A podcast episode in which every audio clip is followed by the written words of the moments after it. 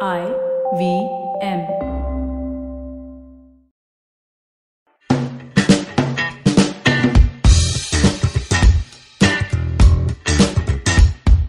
you're listening to IVM Likes. It is our show, Indus Vox Media's podcast, where we, as a podcasting company, recommend things that you should totally check out, stuff that we really like. I'm May, and I'm your host, and I've got with me Sharanya and Amit. Hey, hey, hey. Hey.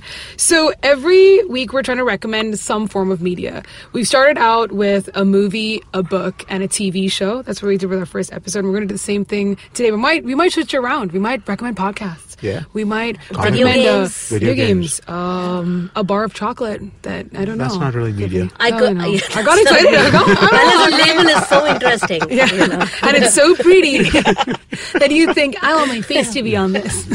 Yeah. Basically, we recommend stuff. We'll recommend Yeah, we stuff. recommend All right, so then I guess if we're going to do with your recommend stuff, time. then we can recommend chocolates too. Yay! I'm happy now. I feel like it, is, it should take a significant amount of your time. It should be like recreational. You can not Can I tell you something? Not, What if have you you, have ha- lots have you of ever? chocolate? oh, boss! Have you ever tried my chocolate recommendation for this episode? have you guys tried Theobroma's dense loaf? yes, I have. That stuff is is my kryptonite. Okay, it's crazy good, crazy good. So every week, one of us is going to recommend something. So this week, I'm recommending a book. Amit is recommending a TV show, and Sharanya, you're recommending a movie. So why don't we kick off with you, Sharanya? What's the film that you're recommending? Uh, sure. I'm recommending this movie called What We Do in the Shadows, Mm-hmm. uh, which is written by uh, Jermaine Clement of Flight of the Conchords and uh, Whoa. Taika Waititi. It's a movie made in New Zealand. It's a 2014 release. Um, it's absolutely one of the funniest mockumentaries I have ever seen. That's your thing, is it? Mockumentaries? Oh I- no, actually that's no, no, it's not. It's not. That's this is turning out to be a trend, my friend. I can't find a mockumentary book. I'm sure for next time. that's too much pressure. I wouldn't put it past you right now. So what we do in the shadows is about these uh, vampires who live in like this old house in New Zealand, and they just they're really old. Obviously, they're like eight thousand years old or like one hundred and thirty years old, which are the fairly younger zombies. Uh, Vampires. Vampires. Zombie.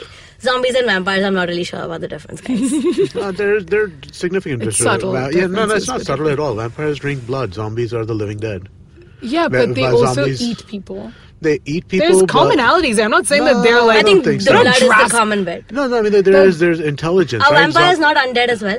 No, but there's intelligence, right? The va- zombies are not really intelligent. No, no, they're, no. Oh, they're right, They're primal. sort of right, like, right. I eat you. It's like That the makes Hulk sense. Yeah. versus like. yeah got it so um, on this movie basically these vampires are trying to like adjust to 21st century uh, you know modern technology and they like to go out and party and shit but they don't want like to people to know that they're vampires. So they can't like if they want to go out and party to like get a victim or whatever Right. they have no reflections. So they have no way of telling what they look like. So they have to like sketch it out for each other. Um, it's, so it's four roommates who live in the house and then uh, they have it's genuinely like one of those it's a very mundane kind of mockumentary where these guys are like vampires but you know one of them is not doing the dishes anymore and we don't know how to vacuum this house. There's skeletons everywhere guys. It's like if you're going to bring a victim over and drink their blood at least put some papers down. You know my couch is now red. You know that kind of stuff. Um, why i want to talk about this is basically um, of course it's really funny and you should watch it. But they're also coming out with uh, two sequels. One is an, a television sequel, which is um, a TV show they're doing based on two like cops that have like a very tiny role in the movie. So these cops come come over one time because they hear like there's some disturbance in the house and they want to check if like what's happening in this house. So these guys have to pretend that they're just regular people who live in this house. And um, the cops are so oblivious to like the blood and stuff. They're just like, guys, wait, that's a safety hazard. You can't keep fire next to a plug point. um, you know, so the, the cops are getting a show, Yeah. like a separate TV show. And there's a movie sequel called Were- Werewolves. Uh, so vampires hate werewolves, Right. of Yeah, course. yeah. So uh, in the movie, um, at some point when the vampires get out to party, they run into like a gang of like werewolves, Right. who are of course run by um, you know the guy f- from Flight of the Conchords. They are uh, Murray, who plays their Yeah. agent. Uh, he's the werewolf's head, and he's very clear about his rules. You cannot swear because they are werewolves, not swearwolves. Oh, best joke for today. So the the mockumentary is basically um, following these this group of um, vampires because there's a big event at the end of the month, which is the Unholy Masquerade, where all like the you know demons of the night come together to like you know have fun and party. And uh, only the only the camera crew is human. Okay, and now the vampires are really have to tell like all of the other friends that we're going to bring some humans, and that's against the rules. And that's what the movie basically follows. Um, uh, there's also one really great bit where they transform this new vampire. Uh, called Nick, who's so happy with the flying around, you know, that he keeps telling everybody, I'm a vampire, I'm a vampire, guys. Uh, which of course attracts some vampire hunters, and then, you know, some shit goes down in the house. It's pretty, it's pretty dark, guys. Yeah. Um, but the four of them, so one of them, one of the uh, vampires who's telling you the story is this guy called Viago. He's three, almost 400 years old, 387. Um, he's like this really sincere vampire who loves his friends. He wants to like, uh, he has like usual, um, you know, roommate Is he, meetings. is he the Ted Mosby of vampires?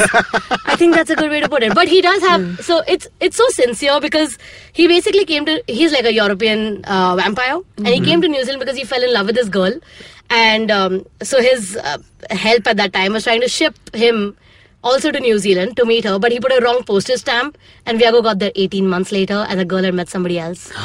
But then that guy died, and now they're together. Of course, she's 96 years old. but he's, you know, he's he's three he's 379 years old, and most people call him a cradle snatcher. You know, that's the whole joke. 'cause she's so old as well. Oh my God. And then there's Deacon, who's Jermaine, um, who's like this. Um, you know, he used to be this sexy dude, but like a really bad breakup really like killed him, and now he has he's lost all his power uh, because of like his vampire girlfriend was like the worst. They call her the Beast. Okay. And there's the youngest one who is about one, I think 136 years old. He's the real sexy one, basically. He's just like, you know, he's a rebel in the group. You know, he does all these antics where like he'll bring people over and he won't just go for like the regular biting. He'll do some like, he'll trick them into it. He has like movie references to bait like victims. Okay. And then there's Peter who's 8,000 years old and he basically just lives in his coffin all the time. um, it's a, it's a really well thought out world. Um, That's kinda cool. Well, that's what I love about this I'm kind of stuff, right? yeah. If there's good world building, now then this stuff I works. know, right? and it's nice because Yeah. you be- you feel like you get involved in it, Yeah. and you get you really get into it, all the nitty gritty There's of it. nothing more fun than trying to poke a hole at something and then finding that there's no hole. That, that's actually that, that, that's really a lot. It's of great fun. when you find no hole. That's, That's going to be the quote of the true. episode. Okay. What's really also fun about it, so basically, um, the new vampire that's new to their world called uh, Nick has this friend called Stu. And Stu's like a regular human being who comes over and starts to teach them like the internet.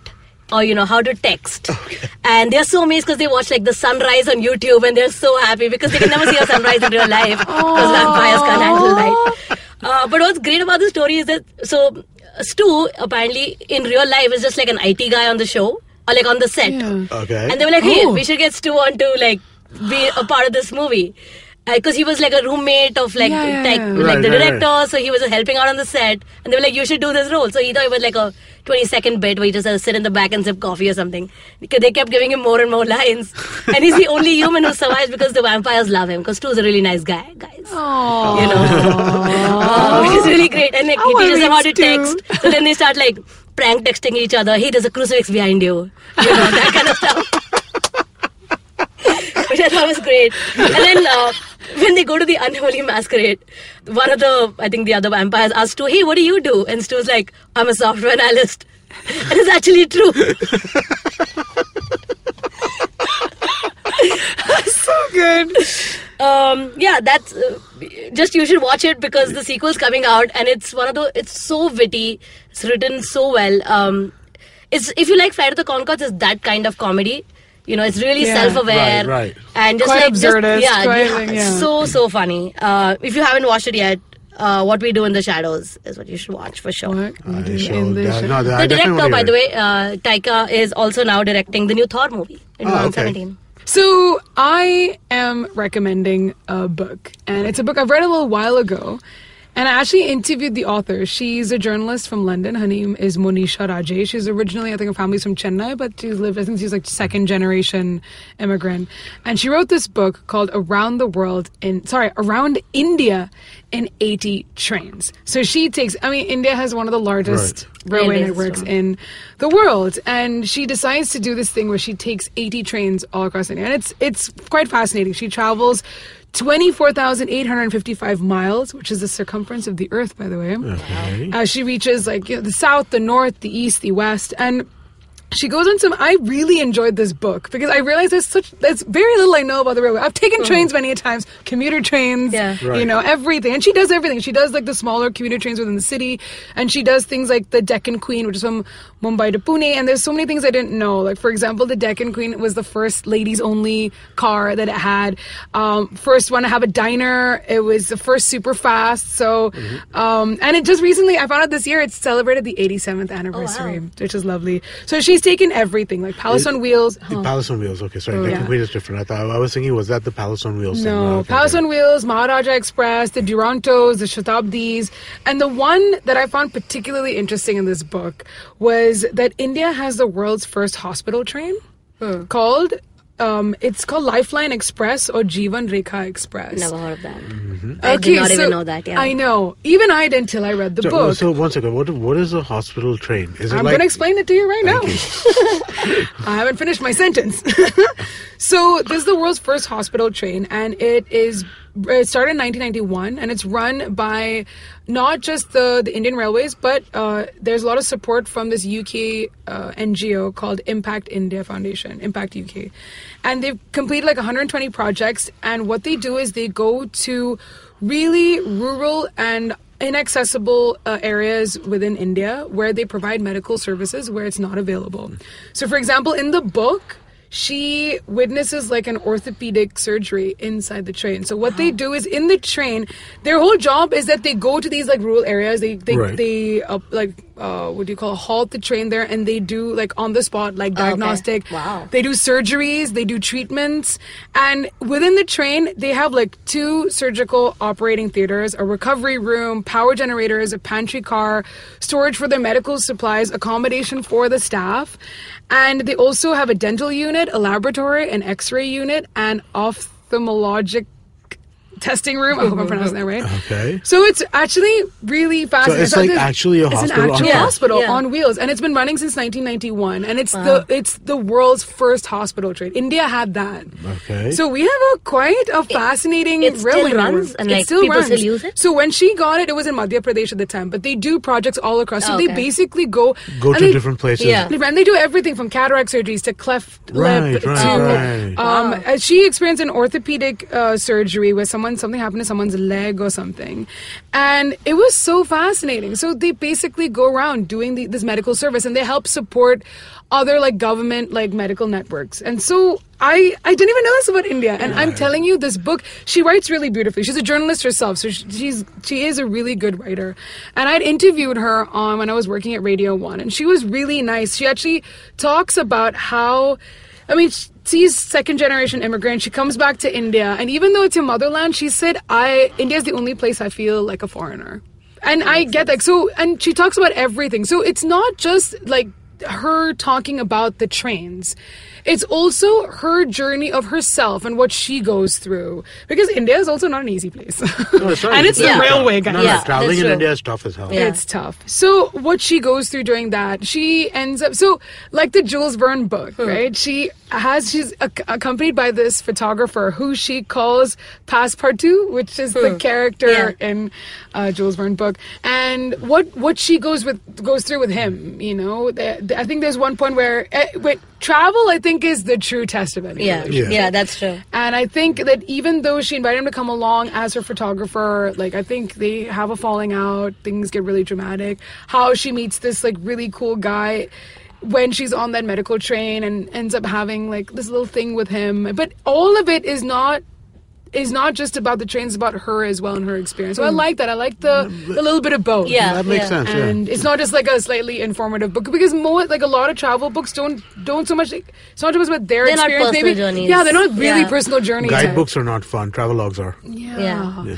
So I really enjoyed this book. She's a really good writer, and I did learn a lot about the Indian Railway in this book. So I would definitely recommend it. And if you want to check out her her book or her website, it's really simple. It's 80 like 80 80trains.com. All right, that sounds Nice. interesting as well. Nice. Yeah. That sounds so pretty cool. Next, yes, Wait, what was the name again? around India in 80 Indeed. What trains. is her name, the writer's name? Monisha Rajesh. Oh. So next, we've got Amit with his TV show recommendation. Sure. So yeah, I wanted to talk about a TV show which I really, really enjoy. It's one of my favorite shows that has, that's come out in the last few years. It's called Person of Interest. Oh, I've seen this one. You have? Yeah, yeah, yeah, yeah. I really Ah, nice, enjoyed it. Nice, nice. Jim yeah, it's Caviezel, really right? yeah, Jim Caviezel. Uh, It's like so, one of those big shows I've completely missed out on. ah, so it's uh, so actually the Guys, thing. I actually watched this on a TV, okay? actually on TV. So do I. I watch it on television as well. I watch everything on TV. Uh, but uh, um, so th- this is a really awesome show, and actually, there's a reason probably why you missed it because the show changed completely over this uh, from what it started out as. Right? It started out as like the uh, this you know like a normal standard procedural with a twist, like you know Elementary or House or any of these kinds of shows, which is like you know it's a uh, something of the week kind of thing, and there's a slight twist to it. Correct. It started out like that. So I mean, like the premise of the show is uh, you have a reclusive billionaire tech genius. Uh, is a guy named Harold Finch, who's played by Michael Emerson, which a lot of people might remember from Lost. Yeah.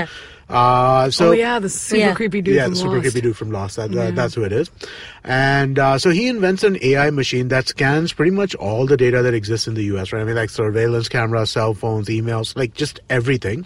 That is And super creepy. It is super creepy, and basically it analyzes all of the data, Hmm. and analyzing it, it then is able to predict threats.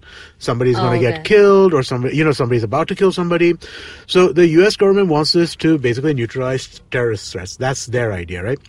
Now, what happens is that the way that he has set this up is that he doesn't get just the terrorist Hmm. threats or the national security threats. He even finds out about personal murders. At least the machine does, right? Okay. But the government doesn't want to do this because I mean, it's a like you said, it's really creepy, right? This kind of surveillance, yeah. this kind of overt surveillance. It's that that whole idea of your own personal privacy versus your own personal safety. Uh-huh. Yeah, Yeah, exactly. it's so, a well, yeah, yeah, but so it, yeah, that that's all part of that, right? So the idea that. Um, uh, so, wha- so they don't want to. If they started stopping every single murder that happened, domestic Yeah. murders and stuff like that, people would figure out that there's something going on, right? Right. So they they basically categorize what. So they get these social security numbers, Right. and they categorize them as uh, relevant or non-relevant. Hmm. So the relevant numbers are basically social are uh, national security threats, and the irrelevant numbers are personal kind of things. Okay. And now, so Finch has a really tough time with this. He can't reconcile this idea that there are irrelevant people, people feel like that's which you know they're Right. irrelevant. Right. So he, uh, so he basically needs to find. So he he wants to kind of do something about that. So, so the system he creates. Uh, so there's actually another interesting aspect to this. So he creates what's called a closed system, right? So the idea is that nobody knows what's happening inside, what the machine is thinking, how it's deciding. What's nobody knows that because Okay. he's cognizant of this fact that you know it's really super creepy to have this kind of surveillance. So he's like the machine does its own thing. It gives you a number. Uh, it, it it spits out a number based on like you know all of the surveillance and stuff that it does. Yeah, so, so it's not like he can actually watch videos What- or look at an exactly. email. Yeah. Okay. Exactly. He just gets Well, the threats at the that's end not of it. exactly true, but that kind of is true. Okay. Uh, so that, but so that's what he set up for the government, Oh, so okay. that the person, the people in the government cannot actually see what's See, happening. They yeah. just get a social security number, and the thing is that they don't know. They just get a social security number, and they know there's something about this person. Okay, don't they know if have the- to investigate They, they have to themselves. investigate. They don't know if the person is going to commit an act or if the Oh. person is going to be a victim of an act. Oh, okay. So you know, so there's an actual Oh. investigation process required for it, right?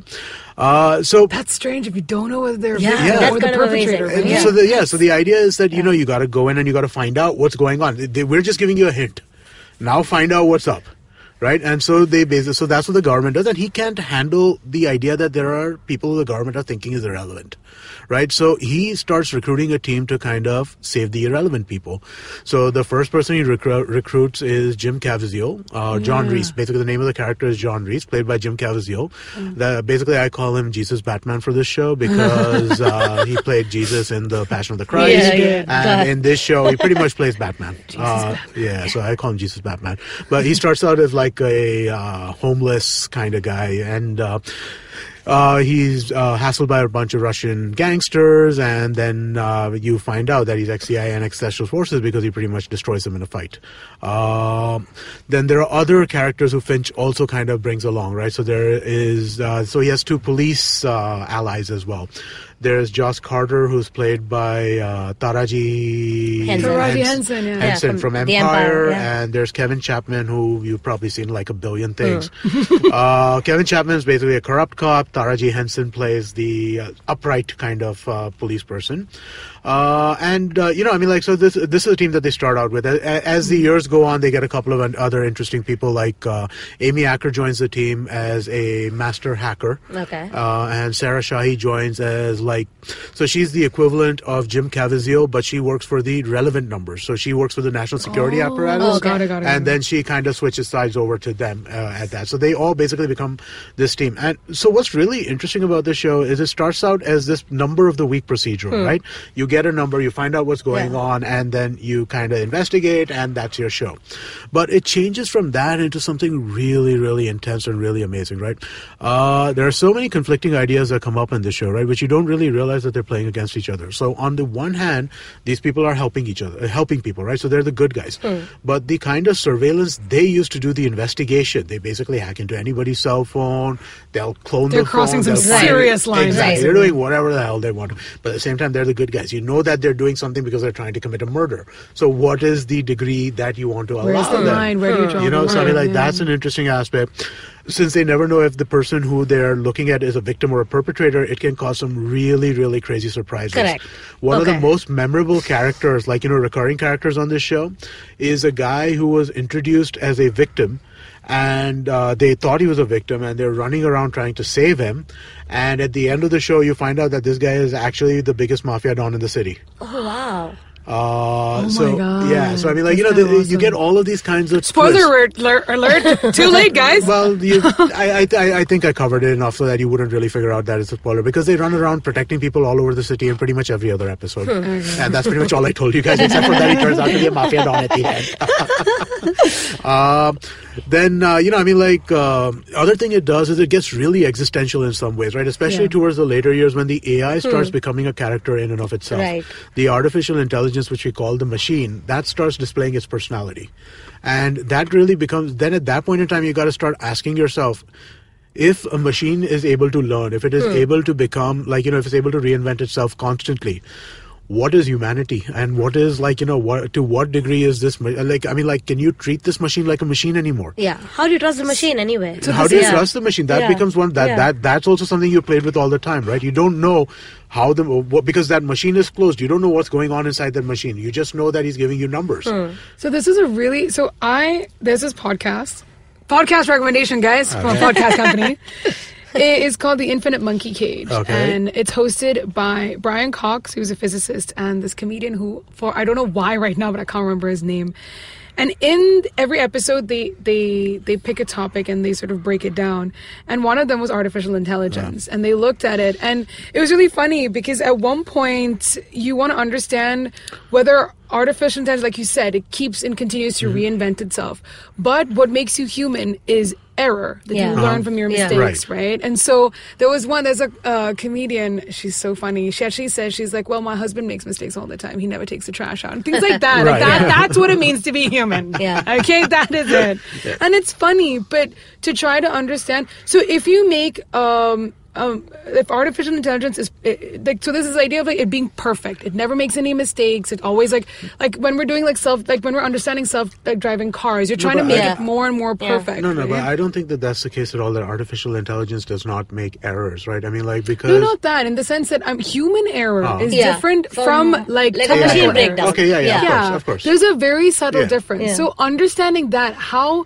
Uh, though the, the errors that we're talking about Right. with technology is very different from human errors. So it was trying to find that fine line of like what is it to be human and what is Yeah. arti- art- Uh, so trying to I- break down what artificial exactly that- intelligence that's what I find so interesting about shows like this right I, I find artificial intelligence just fascinating in general right Mm-hmm. but uh, one of the reasons that I really love the show is uh, it asks these kind of really tough questions and they put them in situations right where these questions kind of Come up. come Eh, up in like a very kind Yeah. of uh, immediate way right I mean like uh, so all right this is a mildish spoiler so one of the things that happens in this show is uh, finch deliberately cripples the machine right harold finch the guy uh, the, the main Hmm. Yeah, guy he yeah. deliberately Yeah. cripples the machine by making it lose its memory every night because he doesn't want it to get too far ahead now Okay. what is the ethics of a situation like that Okay, I mean, like this is a self-learning machine, right? He has created a machine which is basically able to learn stuff on its own, but every night he destroys its memory so that it scratch, starts to scratch and starts from the starts from the beginning again. So, what are the ethics of something like that? Why, wait, I didn't get why he does that. Uh, he does that because he doesn't want the machine to get too far ahead, right? He doesn't want it to learn too much. Okay. You're worried about the singularity. You're worried about things like that, where the machine then starts making decisions on behalf of humanity. Okay. So you have to kind of so he destroys the machine every night essentially and basically formats it. Hmm. So what are hmm. the ethics of something like that?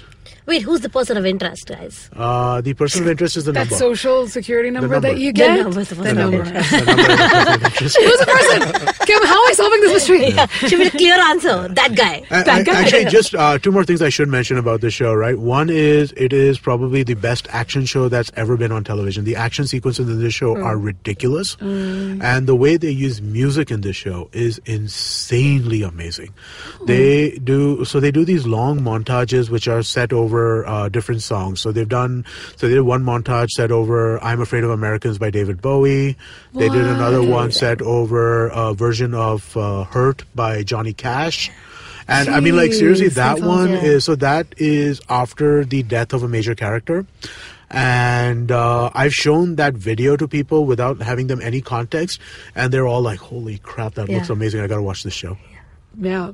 So um, we have recommended a book, a film, and a TV show. But the book I recommended is Around India in 80 Trains by Monisha Rajesh.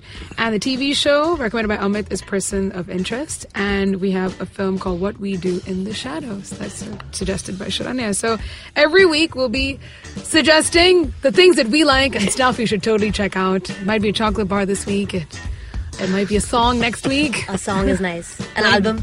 An album. A whole album. Yeah. A whole album. Yeah. Not just one song. Yeah. We'll give you more. I'll find a mock album, guys. Mock album, This mock is Final book. Tap? It's your challenge. you, you can record the, you can review that this is Spinal Tap album. It's so good. Well, guys, thank you so much. This was really good. We'll see you next week.